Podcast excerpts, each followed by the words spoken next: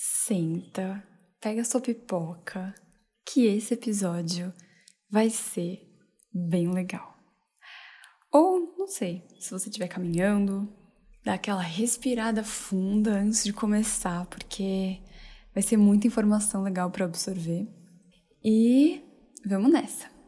Talvez seja um episódio um pouco mais longo, você pode ouvir ele parcelado, mas vai ser um episódio muito completo sobre como eu uso o desenho humano, que é acho que assim, a minha ferramenta de autoconhecimento preferida hoje. E olha, que eu sou astróloga há muitos anos, eu amo astrologia. Mas desenho humano é uma ferramenta tão assertiva, tão mão na massa, tão para pôr em prática e de um alinhamento tão surreal que realmente ele desbancou a astrologia para mim assim nos últimos tempos. Então vamos lá. Esse episódio é sobre como eu uso o meu desenho humano para personalizar as minhas estratégias de negócios. Então, isso vale para tudo relacionado ao à minha empresa, ao meu business, né? E, claro, no Maga, que é o meu curso para empreendedoras magas, né, as empreendedoras que querem magnetizar, atrair e ganhar em abundância. No Maga eu vou não ensinar como eu faço, mas ensinar como cada uma das magas pode fazer isso. Então, aqui eu vou trazer a minha forma e no Maga eu vou ensinar você a descobrir a sua forma. Eu vou mostrar aqui como é muito legal isso e no Maga como é muito assertivo, como ninguém mais vai ficar patinando para tentar entender como fazer alguma coisa, se é do jeito A, do jeito B, do jeito C, se tem que seguir a fórmula X, A, Y ou A, Z, porque a verdade é que cada maneira de fazer algo, ela tá muito ligada a quem tá fazendo aquilo. E nesse episódio eu vou te mostrar como isso funciona. Pronta para mergulhar aqui comigo? Vamos nessa! Olá e seja muito bem-vinda ao Putz Sou Bruxa, seu podcast sobre materialização. Eu sou a Patrícia Putz, sua mentora nesse potente processo em direção a uma vida abundante, próspera e magnética. É meu prazer transbordar aqui em palavras e energia parte de tudo o que eu tenho para contribuir com histórias, inspirações e lições. Espero que esse podcast seja sua dose de magia na vida, rumo aos seus sonhos. Obrigada por estar aqui and let the expansion begin. Bem-vinda, bem-vinda! Se você não conhece ainda sobre desenho humano, deixa eu te dar um pouquinho de contexto. Desenho humano é uma ferramenta de autoconhecimento que foi canalizada, e eu não sei se eu vou falar o nome dele certo, mas eu vou tentar pelo Ra Uruhu. Ele foi um canadense que em 87 teve assim um, uma experiência mística, um encontro com o que ele chamou de avós. E durante oito dias e oito noites, ele foi recebendo todas as informações a respeito dessa ferramenta. É uma ferramenta que usa várias outras vertentes existentes. Tem o I Ching, que é um, uma ferramenta chinesa também de autoconhecimento que eu não sei praticamente nada sobre, então não vou entrar aqui. Usa também da astrologia. E o que, que é o desenho humano? Você usa os seus dados, os mesmos que você usaria para uma astral a sua data de nascimento, horário e local. E a partir disso, ele cria a planta baixa energética do seu funcionamento, né? De você, da sua alma, nessa encarnação, né? na verdade, da sua vida aqui. Então, é, não da sua alma como um todo, mas sim dessa sua encarnação, das energias que você veio experienciar aqui e quais são os maiores talentos que você carrega aqui, como usufruir disso. Bom, ai, é muito completo, é muita coisa, é muito sensacional. Eu sou absolutamente apaixonada por desenho humano e olha que assim, eu tô ali tem uma frase em inglês que fala scratching the surface, né? Que assim, eu tô bem ali na, na ponta do iceberg de tudo que pode trazer, assim, nessa ferramenta.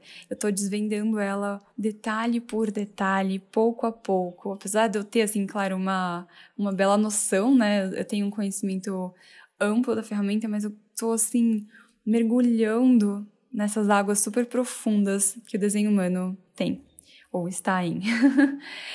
Vamos lá. Como, vou fazer um pouquinho de correlação com a astrologia, né? Como muita gente conhece astrologia, ou pelo menos tem uma noção básica sobre, eu acho que é legal.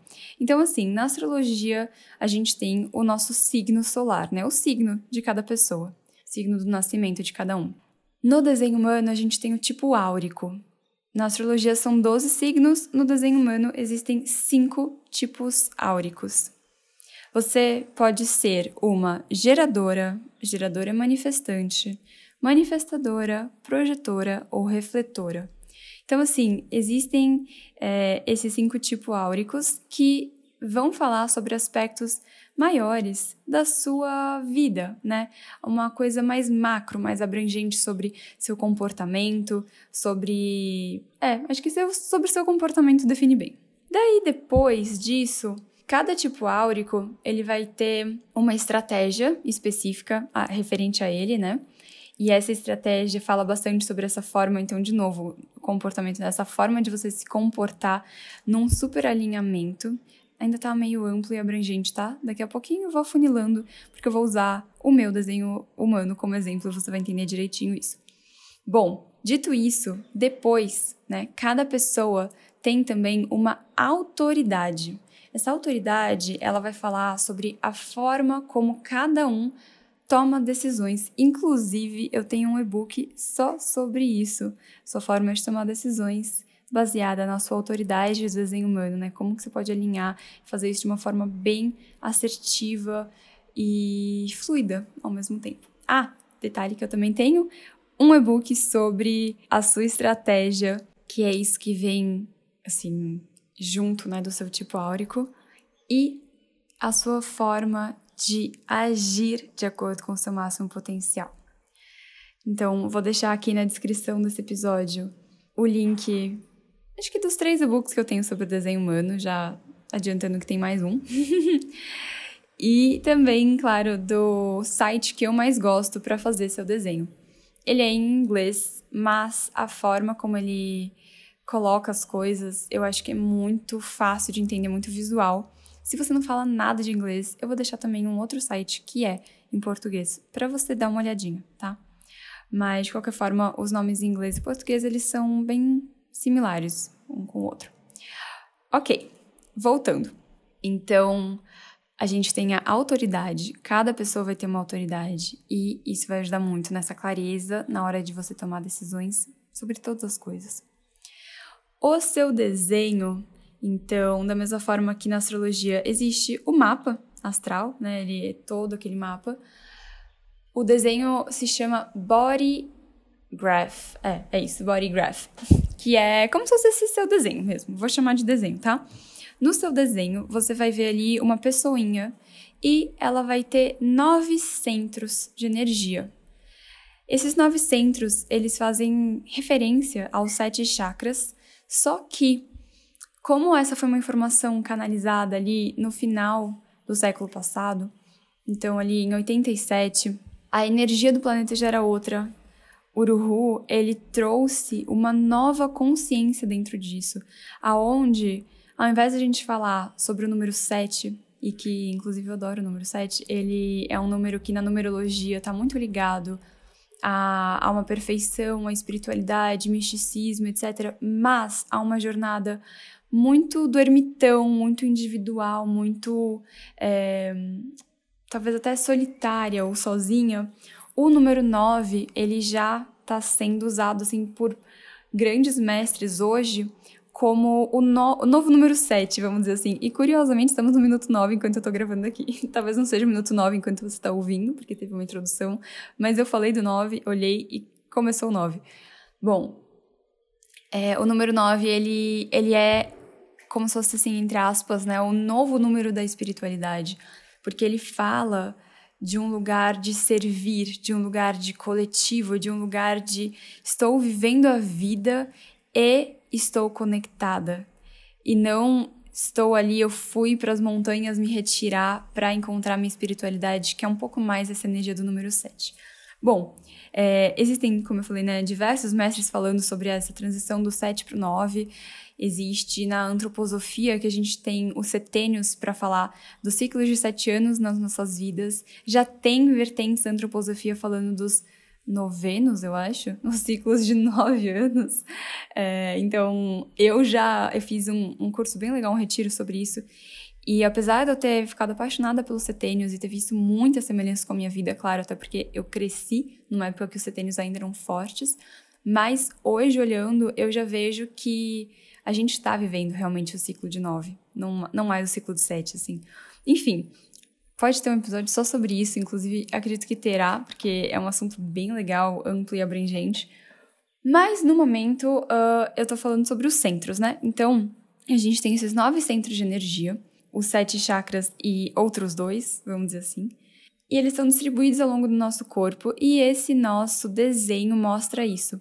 Ele mostra, né, os nove centros eles estão sempre no mesmo lugar, eles são sempre os mesmos em todo mundo, mas cada pessoa vai ter aspectos específicos ali de interação com esses centros. Então, um centro ele pode estar tá aberto ou fechado. Ali no seu body graph, né, o seu desenho, você consegue ver se ele está aberto, ele vai estar tá branco. Se ele está fechado, ele vai estar tá pintado, ele vai estar tá com alguma cor. É, depende do site que você estiver usando para ver, tá? Mas então, assim, aberto é branco, fechado é colorido. Como que um centro aberto ou fechado influencia? Assim, de diversas maneiras, mas basicamente, quando o centro ele tá branco, ele tá aberto, você capta muito do externo as energias referentes ao que aquele centro significa. Então, assim, é, você vive influências maiores naqueles aspectos e, ao mesmo tempo, você precisa se retirar e ficar mais ali em silêncio, solitude, para entender como você digere e enxerga essas energias e informações, para onde você quer levar é, os assuntos referentes àquele centro, sem necessariamente só viver seguindo as influências.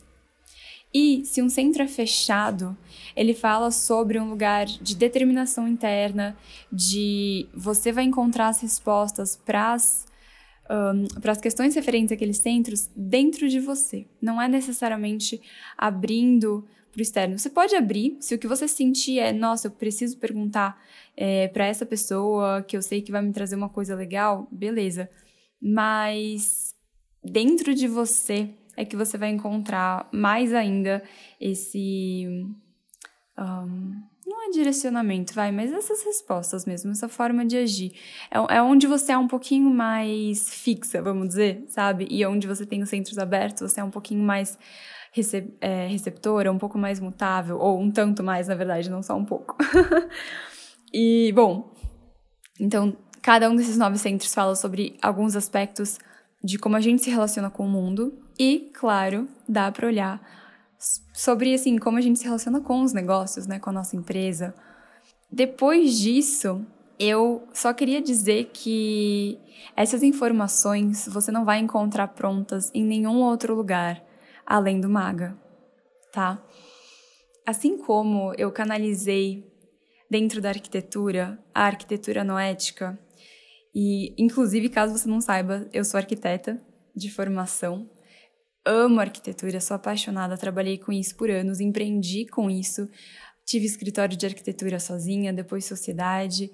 Acabei migrando para uma outra área porque eu percebi que, assim, apesar de muitas coisas me encantarem na arquitetura e nos espaços e ambientes, eu entrei nisso para trabalhar muito o humano, né, a pessoa, a partir dos ambientes, que é uma ótica, de novo, que eu amo.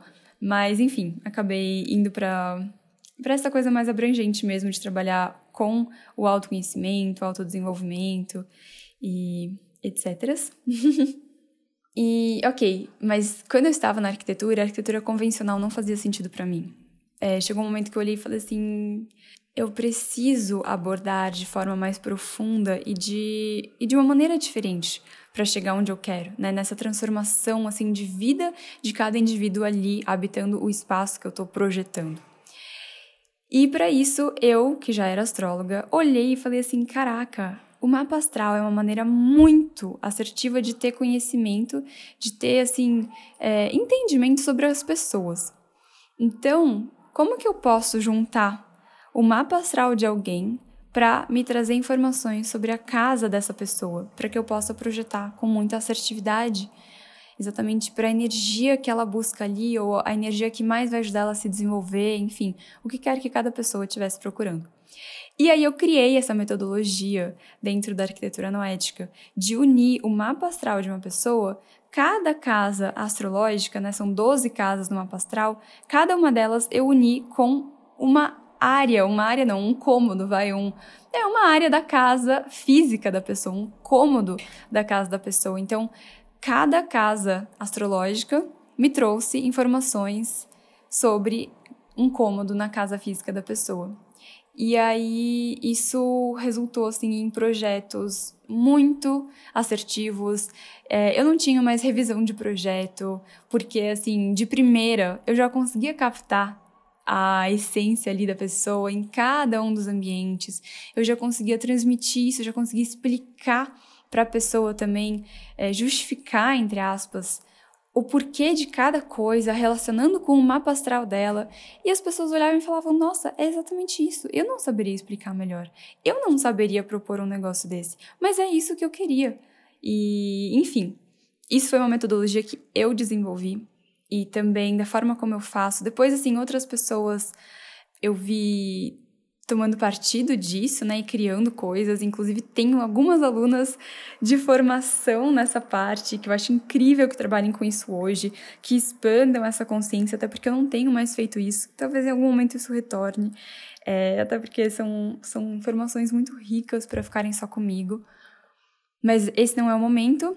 Eu só falei disso para fazer referência ao fato de que eu já tinha criado interligações, conexões entre ferramentas de autoconhecimento e trabalho antes, né? Eu fiz isso com arquitetura e agora eu fiz de novo isso, unindo o seu negócio, as suas estratégias, a sua forma de se relacionar com o business no geral e o seu desenho humano. Eu não li isso em nenhum lugar, eu não achei essas informações prontas em nenhum lugar. Isso veio dessa minha dessa minha capacidade de fazer isso. Inclusive o desenho humano explica. Mas é, desse meu interesse genuíno, dessa minha curiosidade e dessa capacidade, de novo, em fazer essas conexões. Eu, uma vez, um, fui descrita como uma pessoa que faz pontes entre as coisas. E, e, eu já fui descrita, na verdade, uma vez não, eu fui descrita diversas vezes dessa forma. Ponte entre pessoas é, que precisam se conhecer, sabe? Então, eu já uni muita gente em termos de amizades, de negócios, de relacionamento, num geral, na verdade, até amoroso ou não. E, e foram pontes assertivas. Eu já é, fiz ponte, então, entre assuntos aparentemente desconectos, como arquitetura e astrologia, Desconectos não, desconexos, desculpa. E agora, ponte entre o seu negócio e o seu desenho humano. A ferramenta mais assertiva de autoconhecimento que eu já vi, mais prática, mais mão na massa e o seu negócio, que é uma coisa que precisa, na minha opinião, de duas grandes bases. A sua energia alinhada, o seu mindset ali de sucesso e a sua estratégia. Sem essas duas grandes bases, para mim, é muito difícil você prosperar e se sentir realizada. É claro que você pode prosperar e não se sentir realizada, mas isso não é o que eu desejo para mim e não é o que eu desejo para você. E também é claro que você pode se sentir realizada, mas não necessariamente estar prosperando. E que também não é algo que eu desejo, porque existe muita realização em honrar a matéria, em receber dinheiro, em estar tá ali vivendo o seu negócio de forma abundante em todas as esferas, incluindo na prosperidade financeira. Então, no MAGA, que é o meu curso para empreendedoras que estão prontas para viver isso, eu parto de três princípios. São três meses de curso, três meses de imersão, e a gente trabalha o primeiro pilar no primeiro mês, que é essa parte toda energética, que é o que eu chamaria do magnetizar e atrair, o ma do maga. E depois, no segundo mês, a gente trabalha a parte estratégica, a parte do ganhar em abundância. Para a gente finalizar com a cereja do bolo, que nem tá ali no Maga, né? A gente falou de magnetizar, atrair em abundância. E o terceiro mês, a cereja do bolo, que é a personalização. Tem muita gente, tem muito curso de negócio que fala que vai ensinar a sua forma, a partir do seu jeito, é, como é para você o melhor, mas que não assim, não chega nisso de uma maneira realmente assertiva, realmente assim, passo a passo, é isso aqui, testa desse jeito, adapta essas coisas, mas assim, olha isso, esquece todo o resto, você tem essa forma e essa forma assim, quando a gente consegue eliminar os ruídos, a gente vai com o tiro de canhão para um lugar de maneira muito assertiva. E é isso que essa personalização, né, essa cereja do bolo do Maga vai fazer. E a gente vai usar o seu desenho humano para fazer isso. Então, vamos lá. Como que eu faço isso a partir do meu desenho? Começando do começo, o meu tipo áurico. Dos cinco tipos, o meu é o projetora. O que, que isso significa? Projetoras estão aqui para guiar as pessoas. Projetoras são mentoras natas, são pessoas que conseguem olhar para algo e perceber as coisas que os outros não estão percebendo. Então, uma projetora, como eu falei, né, uma excelente mentora, porque ela vai olhar para você e vai conseguir enxergar para além do que você está vendo nesse momento dentro de você. Além das suas possibilidades que você percebe agora, é uma grande expansora. Não à toa, inclusive, eu sou projetora e também tenho cursos sobre. Cursos não, cursou, é que ele tem diversos módulos, ou spoiler, terá diversos módulos esse ano que é o One, sobre meu workshop sobre abundância e materialização, né? Abundância nada mais é do que isso, te mostrar o infinito de possibilidades, e esse é muito o papel de uma projetora. Então, de forma macro, é, eu mostro o meu trabalho muito a partir disso. Projetoras geralmente são estigmatizadas como pessoas que precisam trabalhar muito com clientes um a um, porque elas têm realmente essa capacidade de penetrar ali na pessoa, nos assuntos, etc., e olhar esse panorama mais geral e que ao mesmo tempo traz insights novos para as pessoas. Mas eu conheço, inclusive, assim, as minhas projetoras mais próximas e maiores referências é, e que eu mais me identifico são pessoas que trabalham de forma muito abrangente. Porque se você consegue fazer isso no um a um, você também consegue expandir tudo isso, expandir essa consciência de uma forma macro. Vou trazer aqui dois exemplos de projetoras além de mim que fazem isso. Isabela Mesadri, a nossa astróloga rainha master, é uma super projetora. E ela fala com milhares e milhares de pessoas. Ela, inclusive, nunca fez atendimentos um a um. Ela sempre olhou e entendeu que o que ela tinha para compartilhar com o mundo impactaria muito mais pessoas se ela conseguisse fazer isso dessa forma abrangente, e foi o que ela fez. Outra projetora que é uma super inspiração para mim é a Inês Nunes Pimentel, uma portuguesa maravilhosa que trabalha com diversas coisas parecidas até comigo. Eu e, o, eu e a Inês, né, nosso desenho humano é muito similar, inclusive, e eu acho incrível olhar como, apesar das similaridades, da gente abordar assuntos muito parecidos, cada uma tem a sua energia. E, consequentemente, faz isso de uma forma única, tem uma é, uma pegada energética, né? Em inglês tem o, um termo que é o imprint energético, é como se fosse a marca que cada uma deixa ali, que é única, porque cada pessoa tem isso, cada pessoa tem uma unicidade muito valiosa. Então, mesmo sendo muito, muito similar, dá para ver que existem diferenças energéticas, né? Talvez não assim, a gente usa palavras muito parecidas, a gente fala de assuntos, nossos cursos são parecidos, mas a pegada energética, o que fica energeticamente de cada uma é diferente. E vou deixar aqui na descrição desse episódio também o link do Instagram, o site, enfim, tanto da Isa quanto da Inês, para que vocês possam olhar um pouquinho. Então, assim, projetoras têm essas capacidades, maravilha. Ao mesmo tempo que projetoras precisam ser vistas, elas precisam ser convidadas a compartilhar seus insights, né? Tudo isso que elas veem, elas precisam de um convite. Então, eu disse no começo desse episódio que cada tipo áurico tem uma estratégia, certo? A estratégia inerente ao tipo das projetoras é esperar por um convite, ser convidada. E muita gente também confunde isso e acha que então precisa ficar ali parada, sem fazer nada, esperando ser vista, esperando ser convidada para falar das coisas que quer falar, para, enfim, para tudo. Se a gente fosse falar de vida pessoal, eu diria o seguinte: um, não dê a sua opinião sem ser solicitada, tá? Isso é muito importante para qualquer pessoa no mundo. Mas projetoras, não tragam os insights que vocês têm sem que as pessoas peçam por eles, porque o que você vai receber em troca disso é frustração. Na verdade, eu falei frustração, mas cada tipo áurico tem esse, essa estratégia e tem uma forma de entender se está ou não vivendo essa estratégia, que é o seu o seu não tema.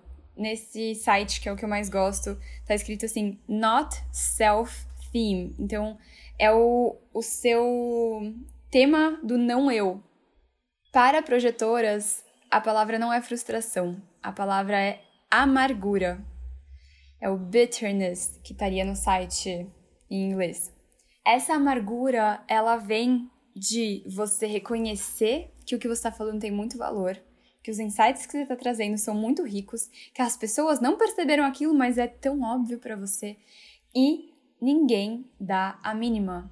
Ninguém reconhece ou até podem ficar bravos, mas geralmente a sensação é de indiferença, que você traz algo que você tá super assim animada, expandida naquilo, você tá olhando e falando: "Caraca, é isso, eureka!" E ninguém te ouve. E aí você se sente amargurada, você fica aí nessa energia. Eu falei frustração porque, claro, isso é uma frustração, mas falando da energia de forma mais específica, é a amargura. Então, você, se você for projetora e estiver percebendo que tá vivendo, assim, momentos onde você se sente ignorada, que você vai ficando com essa amargura, talvez, só talvez, que é na verdade quase com certeza, você esteja falando sem ser convidada. Você esteja trazendo os seus insights e opiniões, etc., sem ser convidada. E aí, como que você pode fazer um, né, assim, um convite, pode pedir por um convite, inclusive. No sentido de, por exemplo, ainda estou falando aqui dessa, dessa grande, esse grande parêntese sobre vida pessoal, né? Mas você poderia falar assim, uma amiga te fala algo, você fala, ah, legal, e você quer que eu ouça, ou você queria só que eu ouvisse, ou você quer a minha opinião sobre isso? Ou posso te dar uma opinião sobre isso? Pronto, sabe? Assim você vai saber se sim ou se não. E acabou. Beleza. Voltando para negócios, né? Então, como que a gente pode olhar e falar assim, tá, se eu preciso esperar por um convite nos meus negócios, como é que eu vou tirar isso aqui do papel? Como é que alguma coisa vai acontecer? Se ninguém nem sabe quem eu sou, como é que vão me convidar? Quem dirá me convidar para algo? E aí que tá o pulo do gato é seu papel como projetora se fazer ser vista. Portanto, falando aqui das minhas estratégias, né, como eu faço com esse tipo áurico que é o meu, eu preciso estar ali em lugares onde eu serei vista.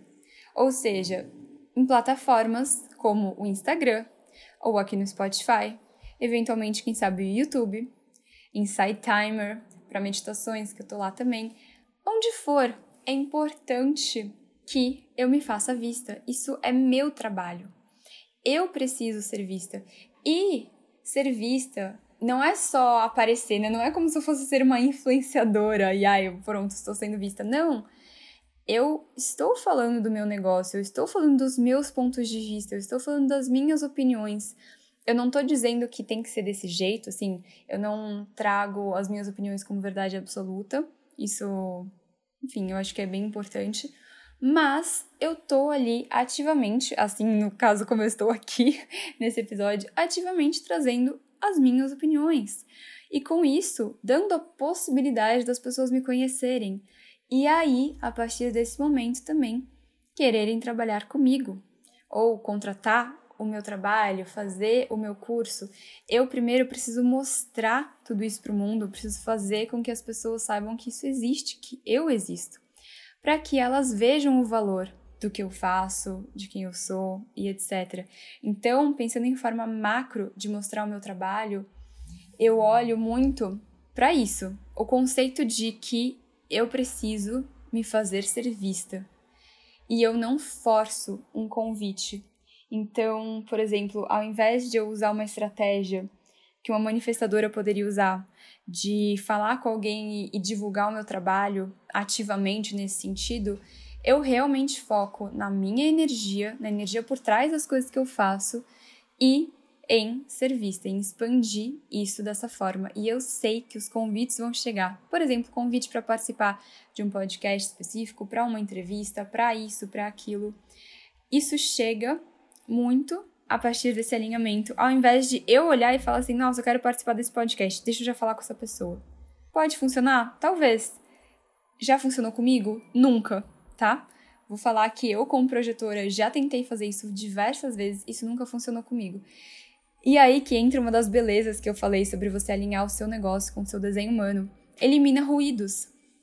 Isso é uma estratégia que muita gente fala: nossa, eu tenho que um, falar com Fulano e oferecer meu serviço para ele. Eu, inclusive, acho essa uma estratégia super válida, mas aí existem nuances de como você, como produtora, pode fazer isso. E ok. Posso até contar aqui, né? Porque esse podcast é sobre isso e talvez eu divida ele em duas partes, porque é muita coisa. Mas vamos lá. É uma estratégia que, se eu não soubesse que eu sou projetora e que para mim não funciona esse convite ali de chegar e falar, eu falar, vamos fazer isso, quero fazer isso, quero falar com você, eu ainda estaria até hoje prov provavelmente ouvindo esse conselho e ficando com esse ruído que não está alinhado comigo. Agora vamos lá. Como que eu, como projetora, posso fazer isso? Posso, entre aspas, fazer o convite? Eu faço o que eu chamo de convite energético, na verdade. Que é quando eu olho para algo que eu gosto, uma pessoa que eu falo, nossa, senti uma ressonância aqui. Naquele momento, a minha aura, por eu ser projetora, a minha aura já penetrou aquele campo de energia. Então, aquela pessoa já estará com esse fio. Se ela olhar na minha direção e para ela fizer sentido, ela vai vir falar comigo. E eu vou falar que isso funcionou 100% das vezes, tá? Eu não precisei falar com a pessoa ou com a marca ou com o que quer que seja, a pessoa veio falar comigo. E isso é muito legal porque é, no começo da minha, da minha trajetória aqui empreendendo, eu, quando eu comecei, na verdade, a parte da arquitetura noética, então acho que eu já estava um ano trabalhando com arquitetura, né, na minha empresa, e aí eu entrei com arquitetura noética e olhei, eu fiz uma lista de pessoas que eu gostaria de trabalhar com. Eu não sabia, tá, que eu era projetora, ou talvez até soubesse, mas assim, não fazia a menor ideia de como usar isso no, na minha empresa, no meu negócio. Mas eu fiz essa lista das pessoas que eu queria entrar em contato com, que eu queria trabalhar com, que eu queria oferecer o meu serviço e que elas me divulgassem em troca, porque eu estava querendo crescer com isso. E para mim isso era uma estratégia, é uma estratégia que eu sempre considerei válida. Fiz essa lista, fiz um docs com, sei lá, uns 15 nomes de pessoas que não faziam ideia de que eu existia, tá? Ninguém me seguia no Instagram, é, assim, dessas pessoas. E beleza. Para vocês terem uma ideia, eu só fiz isso. Eu não falei com nenhuma delas. E não porque eu soubesse, tá? Foi, enfim. Foi o que aconteceu na época. E até por isso que eu acredito muito que, assim, o desenho humano é um gigante facilitador de você viver o seu alinhamento, porque ele vai te mostrar isso. Mas, se você simplesmente parar tudo fechar os olhos, aprender a silenciar e ouvir seu coração, a direção vai ser a mesma, tá? É que o desenho humano faz isso, ele te leva de A, do A ao Z com facilidade e rapidez, e mesmo se você estiver mais desalinhada e não conseguir ouvir o seu coração, você vai conseguir lembrar de o que, que funciona melhor para você. Mas tá, vamos lá. Fiz isso, essa lista, e dessas 15 pessoas, eu diria que pelo menos umas 10 entraram em contato comigo nos próximos dois, três meses. E eu acabei fazendo projeto para duas delas. Não só, né, fiz projeto para duas delas, mas assim, as outras dez sabiam que eu existia, começaram a me seguir, falavam comigo.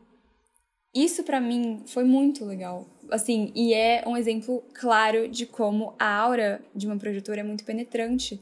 Ela não precisa falar, ela precisa colocar essa intenção. É muito mais um trabalho energético e vibracional do que um trabalho ativo ali de mandar uma mensagem: Oi, Fulana, tudo bem? Vi seu perfil, eu trabalho com tal coisa. Eu gostaria de trocar o meu trabalho por uma divulgação? Isso não funciona para projetoras. Inclusive, isso só funciona para manifestadoras, tá? Detalhe. Ou não só funciona, mas assim, melhor funciona, tá? Quando eu digo que não funciona para projetoras, eu não tô dizendo, ah, nenhuma projetora vai conseguir sucesso com isso. Não é isso, tá? Mas o que eu tô falando é a forma mais fácil, mais alinhada e quando eu digo mais alinhada, aqui entra mais prazerosa, mais produtiva, mais lucrativa, próspera e abundante. Então, mais alinhada é você fazer seguindo o seu desenho. E aqui, no caso, seguindo essa sua estratégia do seu tipo áurico. Cada tipo áurico tem a sua estratégia, tem a sua forma de fazer. Essa é a minha, né, como projetora. Bom, aprofundando um pouco a mais, dando um passo além, a gente analisa o perfil. O perfil de cada pessoa é sempre composto por dois números. O primeiro número, aí vem uma barra e o segundo número. Como que funciona isso? Esse perfil, ele fala muito sobre não só a sua personalidade, mas também. E é, olhando para essa parte de negócios, ele fala sobre como você pode melhor produzir os seus conteúdos. Quais são as coisas que mais são relevantes para você e que mais vão impactar a sua audiência, o seu público, as suas clientes, alma gêmea. E por que que vai impactar mais? Porque são as coisas que mais vibram em você. E que mais, assim, conforme você fala daquilo, mais aquilo vai gerar esse impacto. Ou seja, é muito legal olhar pelo perfil. Esses dois números que a gente tem no perfil, o primeiro número que tiver ali, ele vai falar sobre aspectos da sua vida, aqui, né? Da sua encarnação. Seria o seu consciente. E o segundo número, o número que vem depois da barrinha, ele vai falar sobre aspectos da sua alma, são aspectos do seu inconsciente. Ambos os números falam sobre você mas o primeiro ele é expresso de uma forma direta e o segundo de uma forma mais indireta. O meu perfil é o 6 barra 2, ou seja, 6 é o meu número da consciência ali, da, da vida, e 2 é o meu número do meu subconsciente, o inconsciente, meu número da alma. Como que isso se expressa no meu negócio? Vamos lá. Falando de maneira um pouco mais abrangente, né? O número 6, ele fala sobre uma pessoa que vem viver a vida em alguns ciclos. E é um ciclo final ali, né? O resultado é uma vida muito em maestria. Maestria seria a palavra de ordem do número 6. Maestria e, e mestre, né? Ser mestre de si e de outras pessoas. É conseguir ser um guia, um exemplo. Inclusive, só para falar, porque eu falei palavra guia, o seu perfil em nada tem a ver com o seu tipo áurico, tá? Independente do seu tipo áurico, você pode ter qualquer número, nos, números, né, na verdade, no seu perfil, tá bom? Mas beleza, o meu é o 6. O 6, eu falei ciclos, né? Ele é de pessoas que vêm viver ciclos de mais ou menos 30 anos. Então, claro que não vai acabar. É, são três ciclos, né? Ele não vai acabar no último ciclo, não é que eu vou viver só ali até os meus 60 anos, não acaba ali. Ou, enfim, começaria ali. É, começaria ali. Ali começa meu último ciclo. Não vou, não é que eu vou viver só até os 90, é isso que eu queria dizer. Beleza. Então assim, mais ou menos dos meus 0 aos 30 anos, eu vivo o primeiro ciclo do número 6. Dos meus mais ou menos 30 aos 60, eu vivo o segundo ciclo. E mais ou menos dos 60 em diante, eu vivo o terceiro. É claro que isso pode ter um pouco de oscilação, tá? É, esse ciclo dos 30, na verdade, pode começar com 27, 28 foi quando eu senti que mudou para mim. Aí vai dos 28, então teoricamente até mais ou menos os 60 e dali em diante. Mas tem gente que fala que é, sei lá, 28 aos 52, enfim. Então, assim, esse número não é exato, tá? É uma média. O, o, os primeiros 30, ou primeiros 28, são os mais assertivos nessa numeração, vamos dizer assim, tá? E como é que funciona esses ciclos? Primeiros 30 anos de uma pessoa que tem o número 6 no perfil, ele é muito pautado na experimentação. Os primeiros 30 anos, eles equivalem a quem tem um perfil de número 3, tá? Então, assim, aproveitando essa informação, se você tem o 3 no seu perfil, ouve bem atento o que eu vou falar agora sobre os primeiros 30 anos do número 6. Experimentação, quem tem o número 3 ou os primeiros 30 anos do número 6, é para a pessoa viver tentando, acertando, errando, aprendendo, tentando de novo a vida nos primeiros 30 anos, ou o perfil 3, ela é pautada nisso. Eu vou testar e aí eu vou ver, vou aprender, vou errar e eu vou integrar tudo isso e a minha vida vai ser a partir de tentativa e erro, tá? Isso foi o que eu vivi até os meus 28 anos. Eu fiz de tudo e mais um pouco, falando especificamente de negócios. Eu nossa, bom, primeiro quando eu era criança, eu já fiz um monte de coisa, já empreendi, entre aspas, com um monte de coisa. Porque, assim, criança, tipo, 8, 9, 10 anos de idade, eu já gostava muito dessa ideia de empreender. Então eu ia lá e oferecia meus serviços. Eu morava num condomínio, tá? Que todo mundo tinha jardineiro, mas eu oferecia meus serviços de jardinagem para os vizinhos. Eu vendia velas que a minha mãe fazia então eu batia de porta em porta para vender velas. Eu criava pulseiras para a Copa de 2002. Hello, hello. É, millennials. Eu fiz várias pulseiras e colares para a Copa para vender para as minhas amigas na escola. E ficava assim, final de semana precificando cada coisa. Eu amava fazer isso. Ok, isso foi quando eu era criança. Depois, eu fui vendedora de uma das lojas que eu mais gostava na época. Eu gosto bastante ainda hoje, mas gostava muito naquela época, que era a Farm. Eu fui uma vendedora extra no Natal. Eu tinha acabado de entrar na faculdade, estava, na verdade, tinha finalizado meu primeiro semestre em arquitetura. Dezembro, fui, do nada me deu isso aí, vou ser vendedora na Farm. Fui vendedora em dezembro, começo de janeiro. Gastei todo o meu dinheiro com roupas e táxi para voltar para casa à noite, porque eu trabalhava no turno de noite, eu não conseguia voltar de ônibus ou a pé, eu achava perigoso. Então, assim, ok, foi uma super experiência, mas fui o quê? Vendedora, ali de loja de roupa, no shopping. Na época de Natal e Ano Novo, né? Mais caótico ever. Depois disso, né, estagiei com arquitetura, claro, trabalhei com arquitetura, criei arquitetura noética. Ao mesmo tempo que eu criei arquitetura noética, eu trabalhei com astrologia, criando livros astrológicos, depois fazendo leituras de mapa astral, depois com arquitetura noética, fazendo consultoria só disso, projetos disso. É, veio o reiki na minha vida, fiz vários atendimentos de reiki, me formei como mestre reiki, senti chamado no meu coração. Então, inicio outras pessoas em reiki hoje em dia, né? Tenho turmas disso. Talvez, inclusive, esse ano eu acho que não tenha, tá? Não sei ainda como é que vai ser o segundo semestre, mas pelo primeiro semestre com certeza não vai ter. Bom, que mais? Comecei a fazer cursos de autoconhecimento e autodesenvolvimento e energética, né? Comecei a, ministrar esses cursos online, fiz workshops de arquitetura noética, workshops presenciais, cursos online de arquitetura noética, de é, arquitetura e astrologia, que foi o Coana. Nossa, um monte de coisa, um monte de coisa. E aí, não tinha um traço linear. Eu fui fazendo o quê? Tentando e errando e acertando e vendo o que vibrava no meu coração naquele momento. Isso aconteceu até os meus 28 anos, que foi o ano onde Deixa eu ver, 28? Eu tô com 30 agora, 2022, 28. É. Foi o ano onde, sim, eu me casei um mês antes de fazer 28. então, foi, eu, eu faço aniversário em janeiro. Em dezembro do ano anterior, eu me casei. E aí, com 28, eu iniciei o ano recém-casada.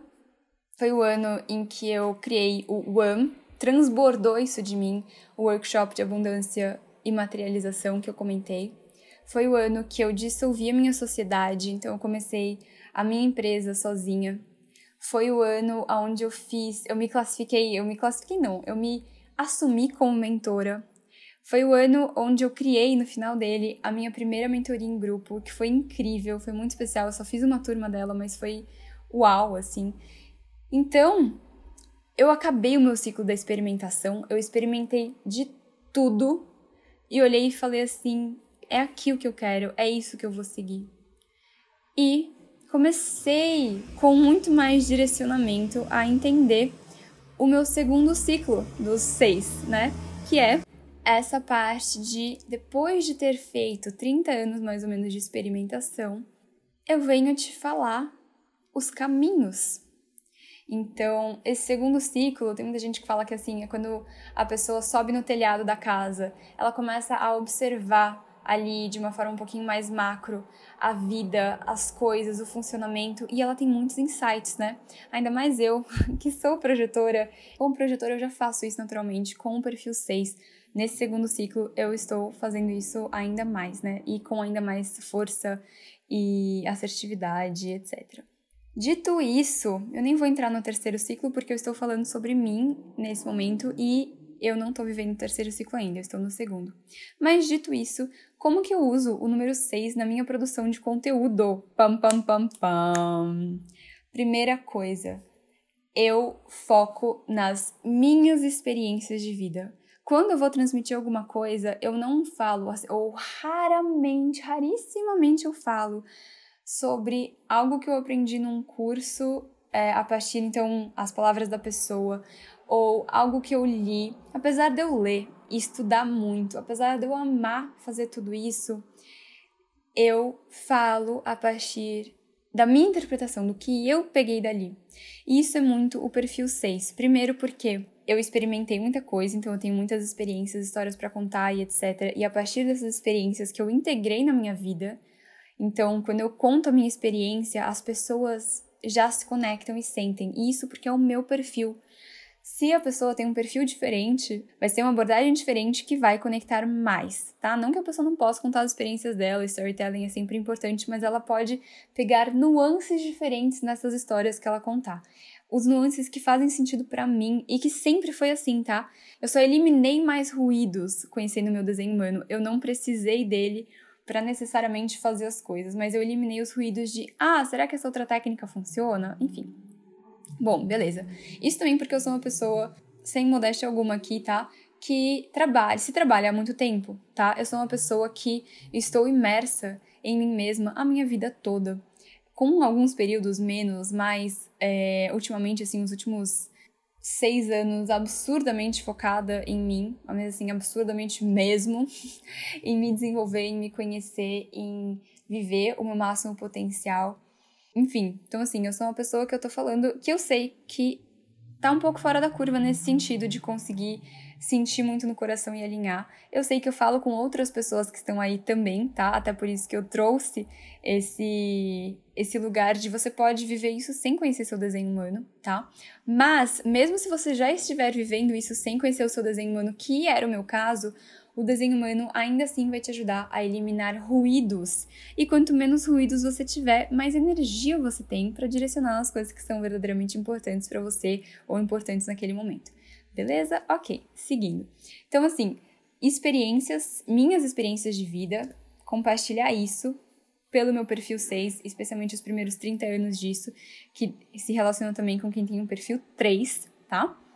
E confiar na minha maestria, o perfil 6 veio aqui para enxergar coisas que outras pessoas não veem e para canalizar as coisas de uma forma diferente. Então, assim, eu não preciso saber justificar pela técnica X, pelo estudo científico Y, enfim, por todas as justificativas racionais. Eu não preciso justificar nada, porque eu estou canalizando de um outro lugar. E é isso. Não tem certo nem errado, não tem melhor ou pior, ou bom ou ruim, ok?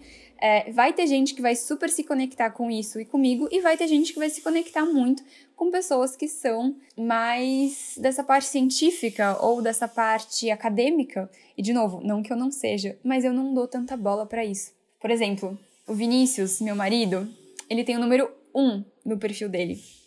O número 1 é o número dessa parte que gosta das comprovações, gosta da ciência, gosta do acadêmico, gosta dos estudos, gosta dos números e de saber as coisas a partir disso. Então, tanto eu quanto ele, a gente tem vários interesses em comum hoje em dia, e o maior deles sendo energética.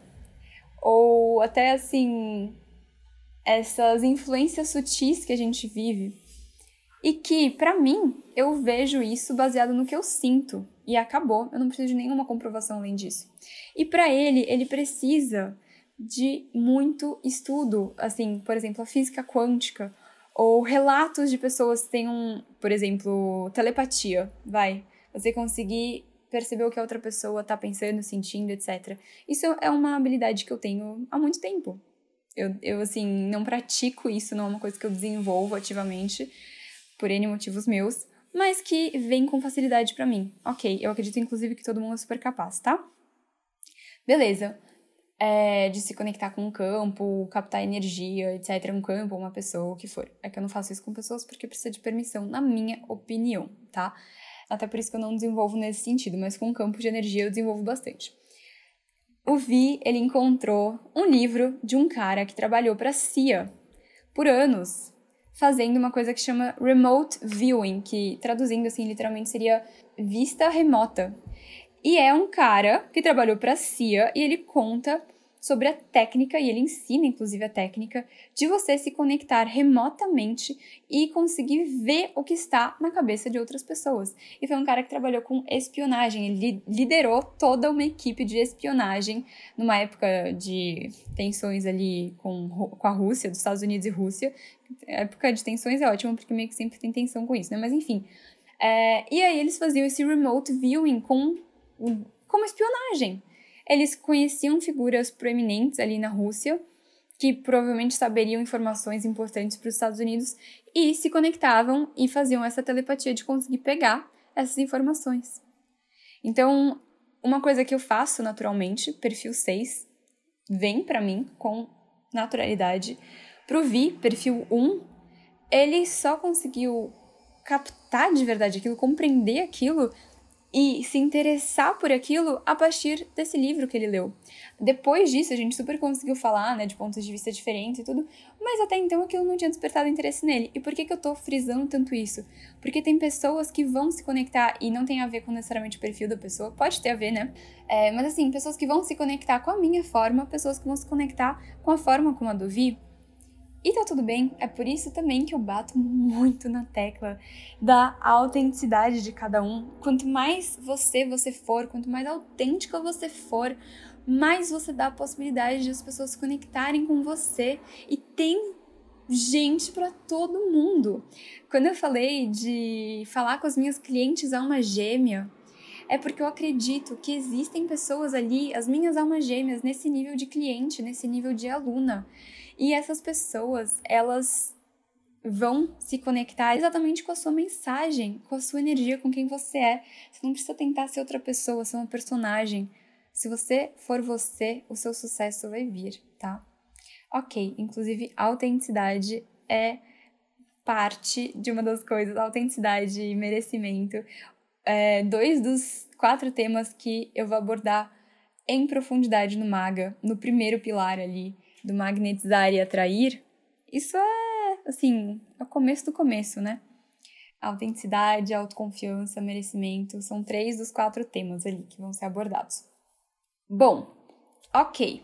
Então, número seis, eu produzo conteúdo dessa forma. Eu confio nas coisas que eu recebo. Então, assim, se o negócio vibrou para mim, se, se, se é uma coisa natural, ou que veio, ou o que quer que seja, ou uma experiência que eu trouxe, eu sempre vou pautar o meu conteúdo nisso. Eu posso até mostrar um momento que eu estou estudando algo, um momento onde eu estou lendo alguma coisa, claro que eu posso, mas isso não é o ponto forte que as pessoas vão se conectar comigo, sabe? Eu não preciso das formações acadêmicas. Por exemplo, eu não preciso dos diplomas, eu não preciso das validações nesse sentido que a gente poderia olhar e falar, nossa, todo mundo precisa. Não, não é todo mundo que precisa e não é para todo mundo que vai fazer sentido. Para mim, não faz sentido. Eu não preciso. As pessoas não vão olhar e falar assim, nossa, o que, é que ela tá falando? Não! As pessoas que se conectam comigo, de novo, minhas clientes alma gêmea, elas olham e falam, caraca, era isso que eu precisava. Que incrível que eu encontrei. E acabou. É, são pessoas geralmente que são um pouco mais desprendidas. É, não desprendidas, sei lá, das, do, dos estudos, mas sim das comprovações. São pessoas que são mais como eu, tipo, nossa, se faz sentir, faz sentido. Eu não preciso de uma pessoa, sei lá, uma psiquiatra com 900 diplomas, etc., que vá conseguir me ajudar. Essa pessoa aqui, que não tem nenhum tipo de formação específica nisso, me ajudou. Inclusive, esse é um, um feedback que eu recebo muito. Eu só não posto, eu acho que eu nunca postei nenhum para não dar polêmica. Mas aproveitando aqui esse lugar onde é um pouco mais intimista para falar, eu recebo tantas mensagens de Pati, esse curso aqui, às vezes até esse podcast ou essa sequência de stories me trouxeram muito mais do que os X anos de terapia que eu faço. Gente, eu recebo tanto essa mensagem, e de novo, eu não posto porque eu não quero desmerecer ninguém. Cada profissão, cada coisa é importante, tá? Mas às vezes não é aquele o caminho para aquela pessoa. Mas por achar que tem que ser aquele caminho, né? A sociedade fala, é só através disso que você vai ter isso. A pessoa não tá vivendo o que de fato ela deveria viver. Isso vale tanto para quando você está contratando um serviço ou comprando um produto, para quando você está oferecendo o seu serviço ou produto. É a partir da sua autenticidade que você vai gerar as transformações e levar as pessoas para onde você sabe que você pode levar, né? Para viver uma vida melhor, para ter alguma coisa de valor, etc. Bom, uau! Eu sabia que seriam dois podcasts, talvez sejam mais. Ok. É, dois episódios, né? Então eu falei dos seis no meu perfil e como eu eliminei ruídos a partir disso. Eu sei onde está o meu foco na minha produção de conteúdo, nas minhas experiências e nas mensagens que eu recebo. É isso. E eu não preciso, eu posso falar sobre isso de diversas maneiras, né? Mas é, eu não preciso, de novo, focar em justificar, porque isso vem natural para mim e acabou. Acabou.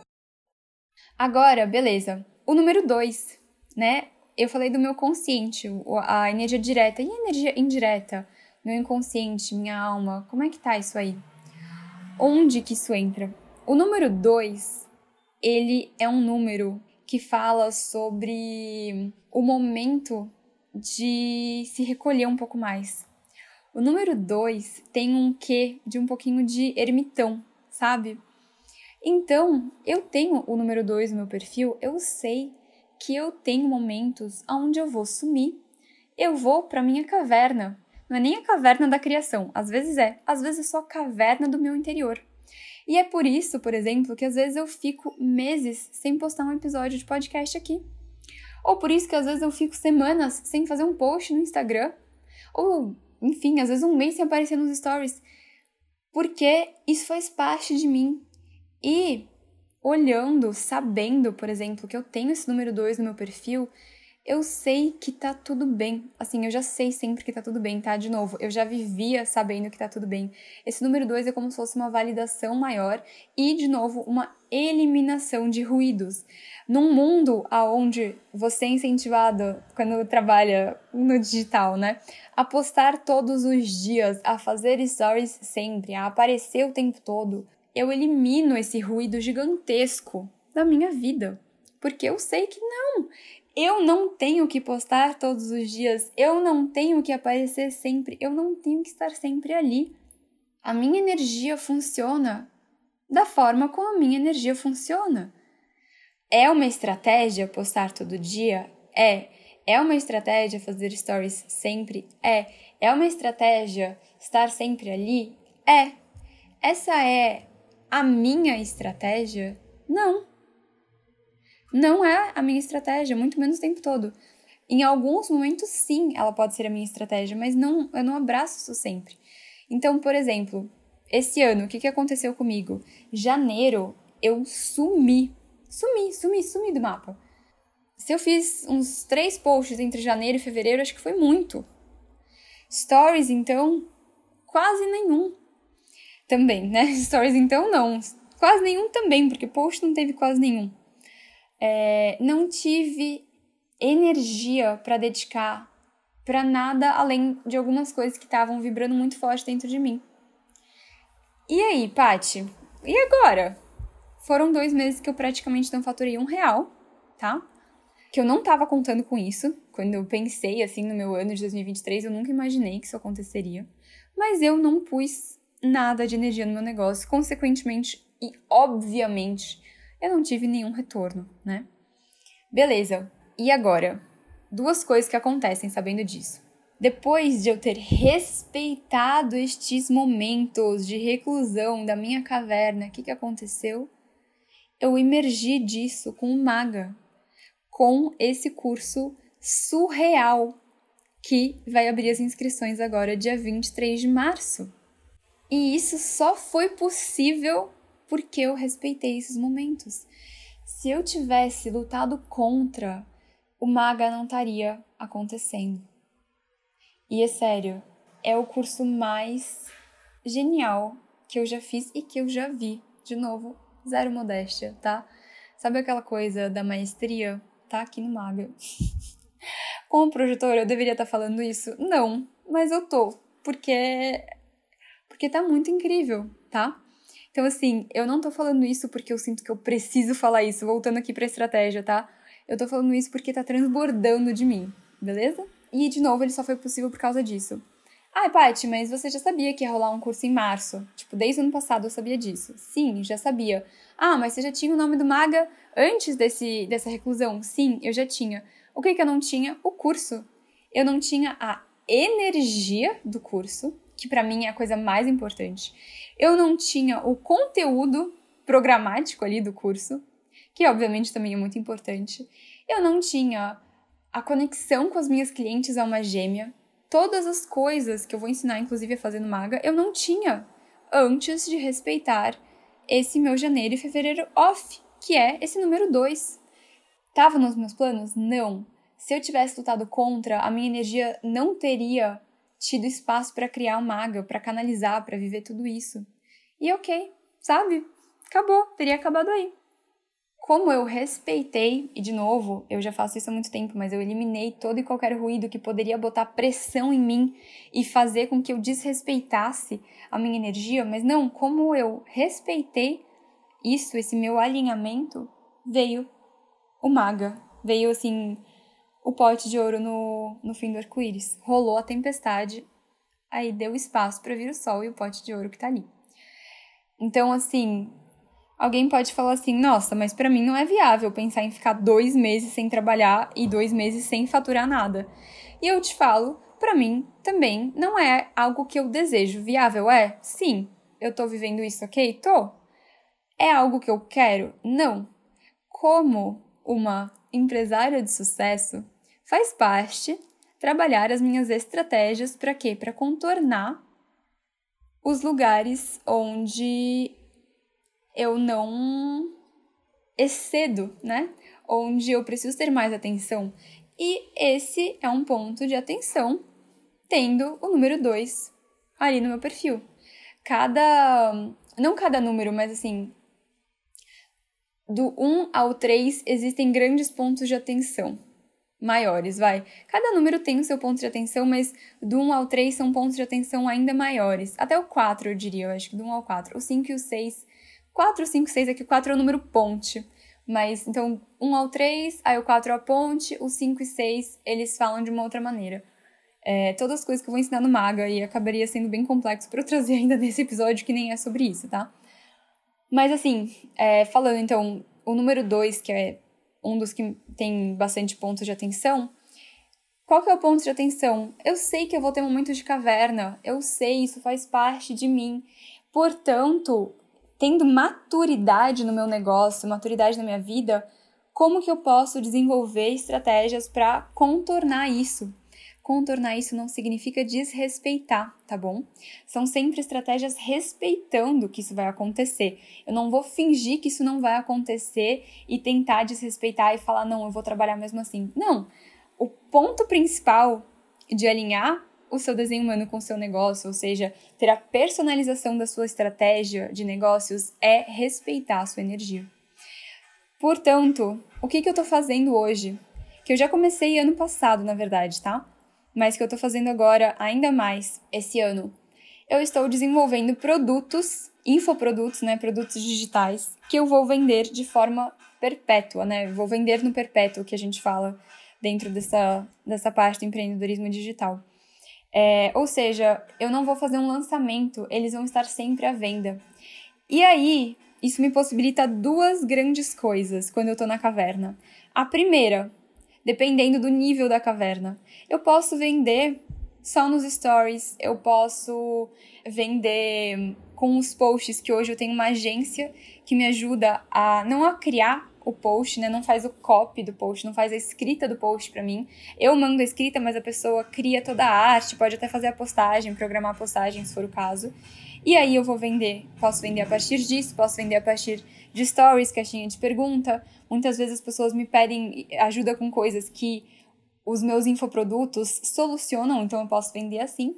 Ou, se eu estiver numa caverna mais intensa, como eu estava em janeiro e fevereiro, e eu tenho, né, os infoprodutos, mas a minha caverna estava tão forte que eu nem falei deles, eu não estava ali para isso, não conseguia fazer isso.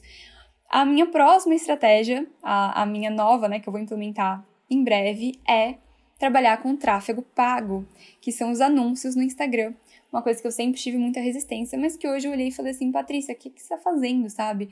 Essa resistência vem de um lugar de maturidade, sabe? olhando de forma madura e respeitosa para mim, para minha energia, o tráfego pago é a solução, especialmente para quando eu estiver reclusa. Porque aí eu posso já, assim, no momento que eu não tô reclusa, eu produzo o conteúdo e fico rodando os anúncios. Claro, né? É, eu vou experimentar o que dá certo, o que não tá dando tão certo e tal, mas isso vai me garantir renda mesmo no momento que eu estiver 100% reclusa no que quer que seja que eu estiver focada que não seja o meu trabalho. E assim, isso é uma das estratégias, tá? Existem várias que eu tô implementando cada vez mais. Uma delas que me ajuda muito, ter ajuda. Eu tenho uma pessoa hoje, a Carol, que é meu braço direito. Ela me ajuda com todas as coisas da empresa. Então, em janeiro e fevereiro, eu falei que eu não fiz nada. A Carol fez um monte de coisa. A Carol continuou trabalhando no backstage para um monte de coisa tá acontecendo.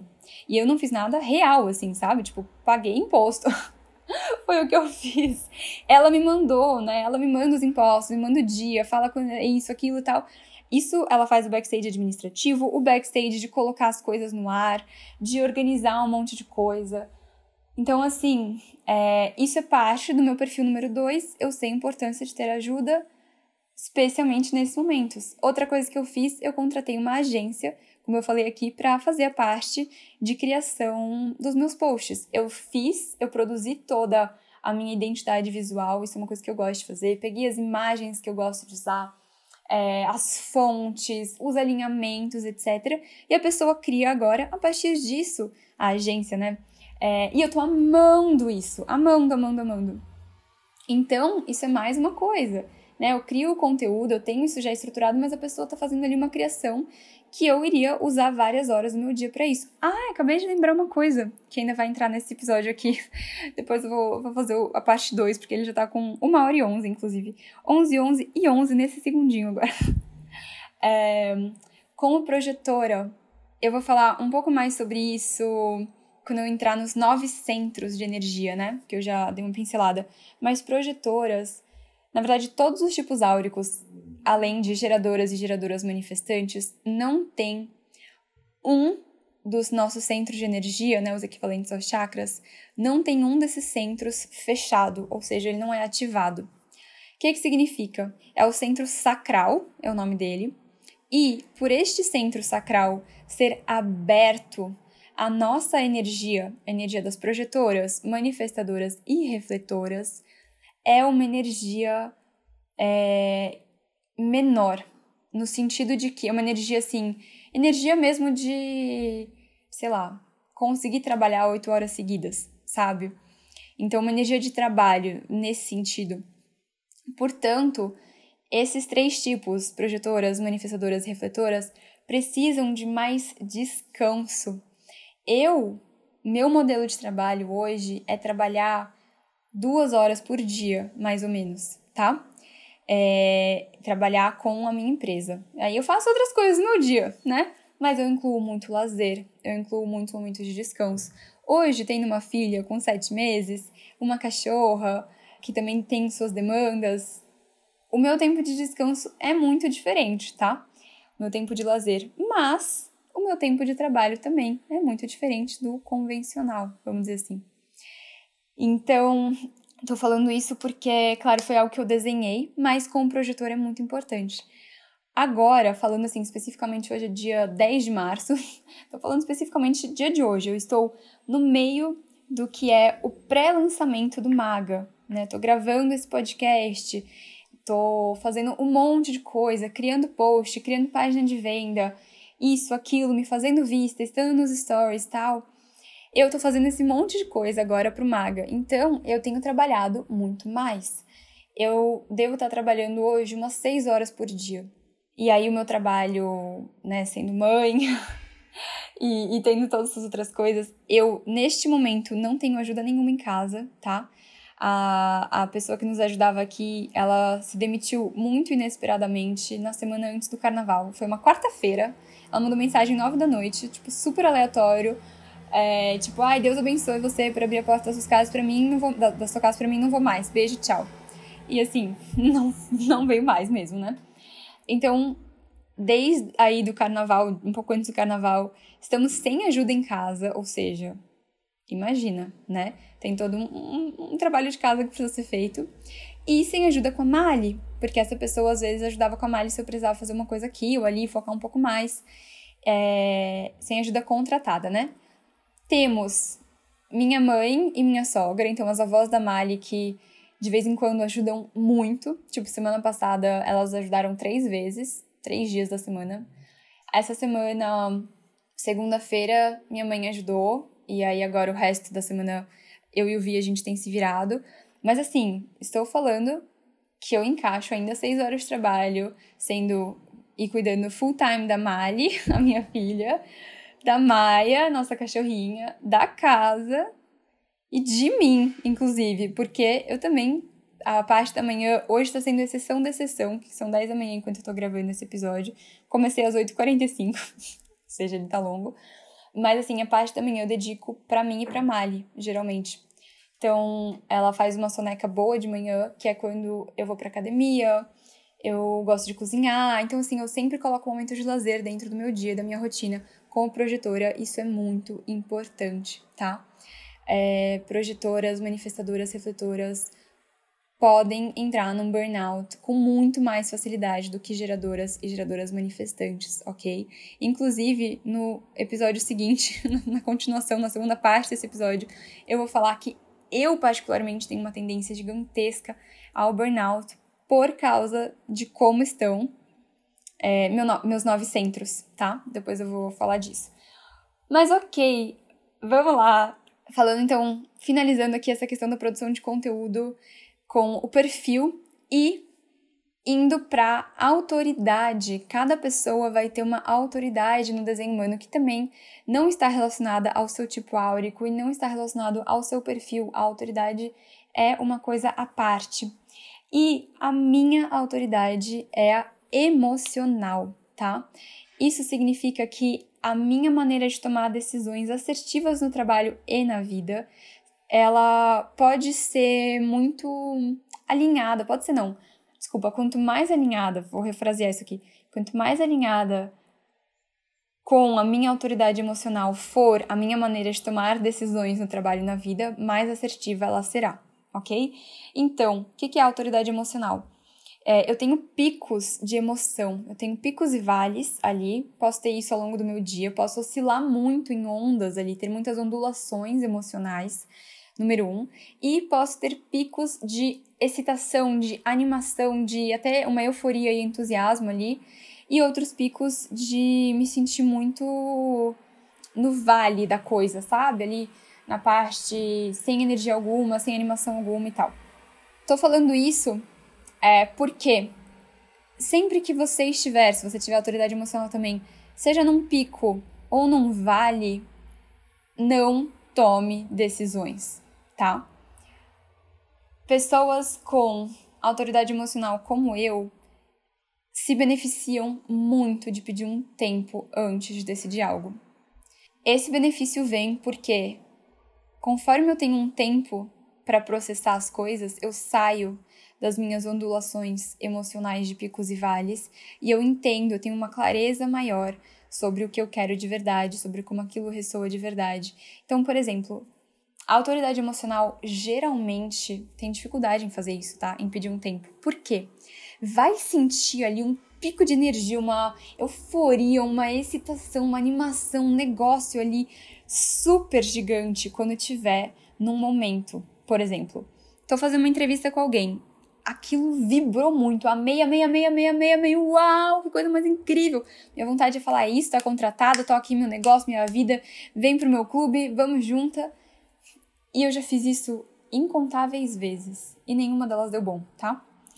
É, o que, que acontece? Quando a gente está nesse pico, é como se a gente estivesse vivendo o cenário mais otimista, mais maravilhoso, onde tudo dá certo. E a gente só consegue ver esse cenário. E a gente fala sim para algo que não é a realidade, porque a vida não é só esse cenário, né? Então, assim, é, é muito difícil de negociar quando a gente está nesse lugar é muito difícil de conseguir pensar em outras possibilidades, de conseguir entender ali a realidade da coisa, o, o big picture daquilo e etc, né? O panorama geral e tal. Então, apesar de quem tem autoridade emocional ter muita vontade de decidir durante esse pico, porque é um pico ali de quase que uma adrenalina, sabe? Tudo no seu corpo tá vibrando, e isso geralmente é um sinal de que aquele é o caminho, né? Quando tudo no seu corpo vibra, poxa, aquele é o caminho. Mas é, não necessariamente, ou não necessariamente naqueles termos falando do seu negócio, tá? Então, assim, muito importante falar assim, nossa, legal, preciso de uns dois, três dias, tá? Para pensar, para ver, para refletir, para olhar as minhas estratégias todas, ver o que, que faz sentido para mim dentro disso e aí te trazer um retorno. Então, isso vale para o trabalho, vale para a vida, tá? É, não é necessariamente fácil. Eu ainda peco algumas vezes com isso, porque realmente assim, tem momentos que é uau! E aí é, eu tenho as minhas estratégias de novo para lidar com isso, né? Com maturidade. O que, que eu faço quando eu vivo algo assim?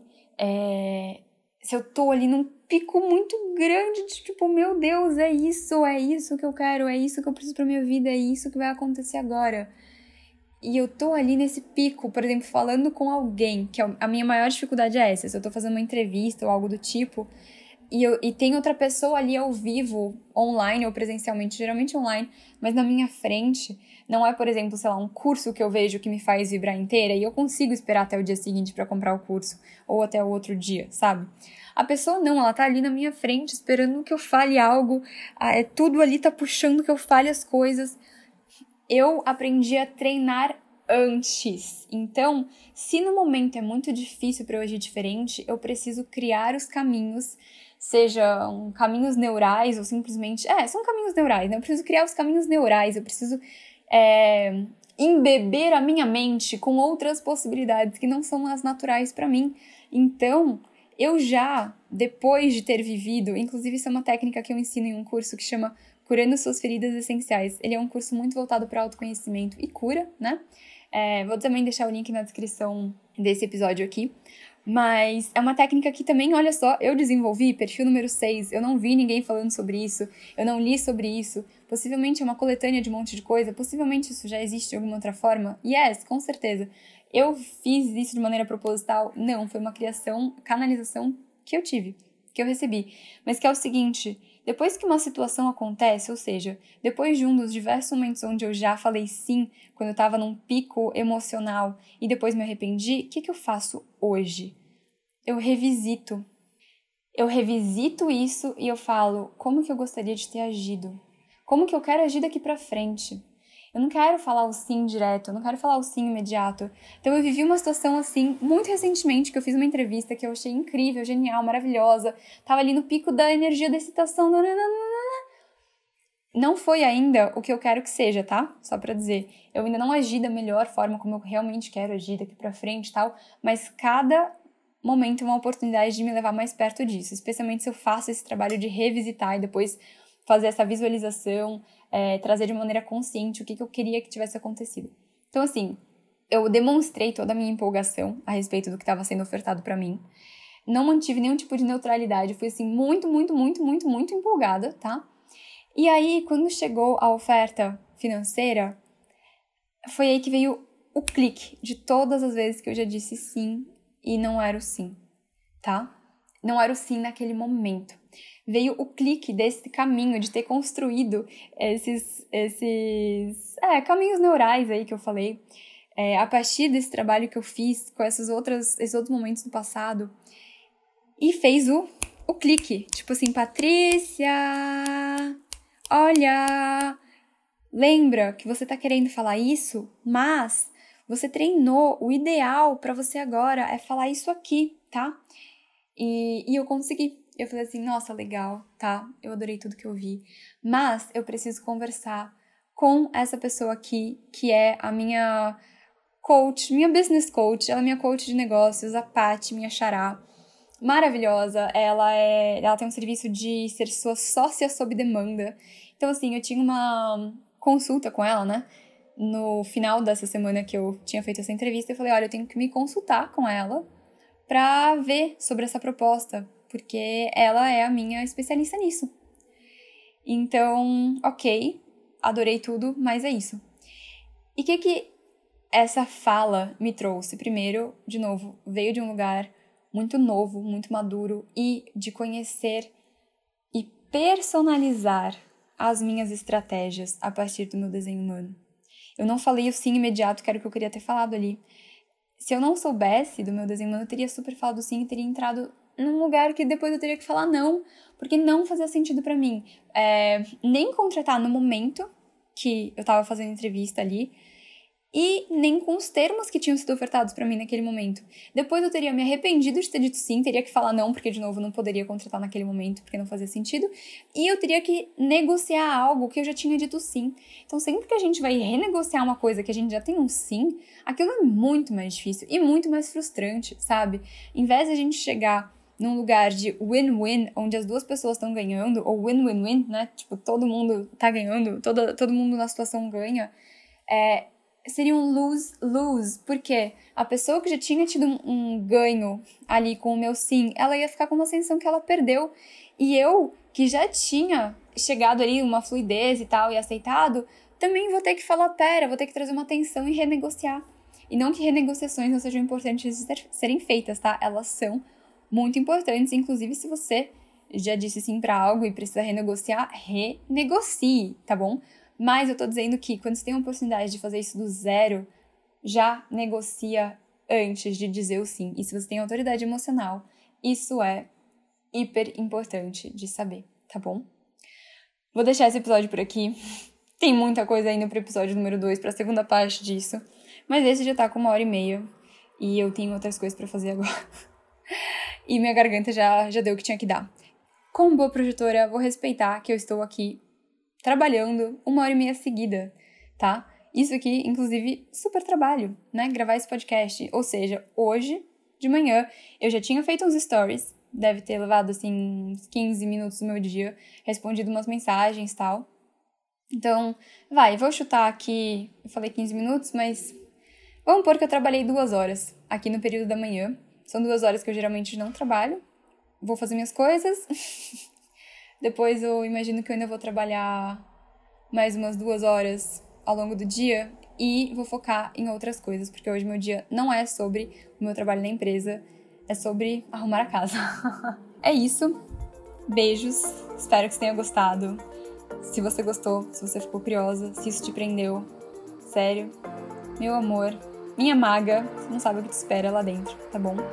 Te vejo dia 23 de março. Mua!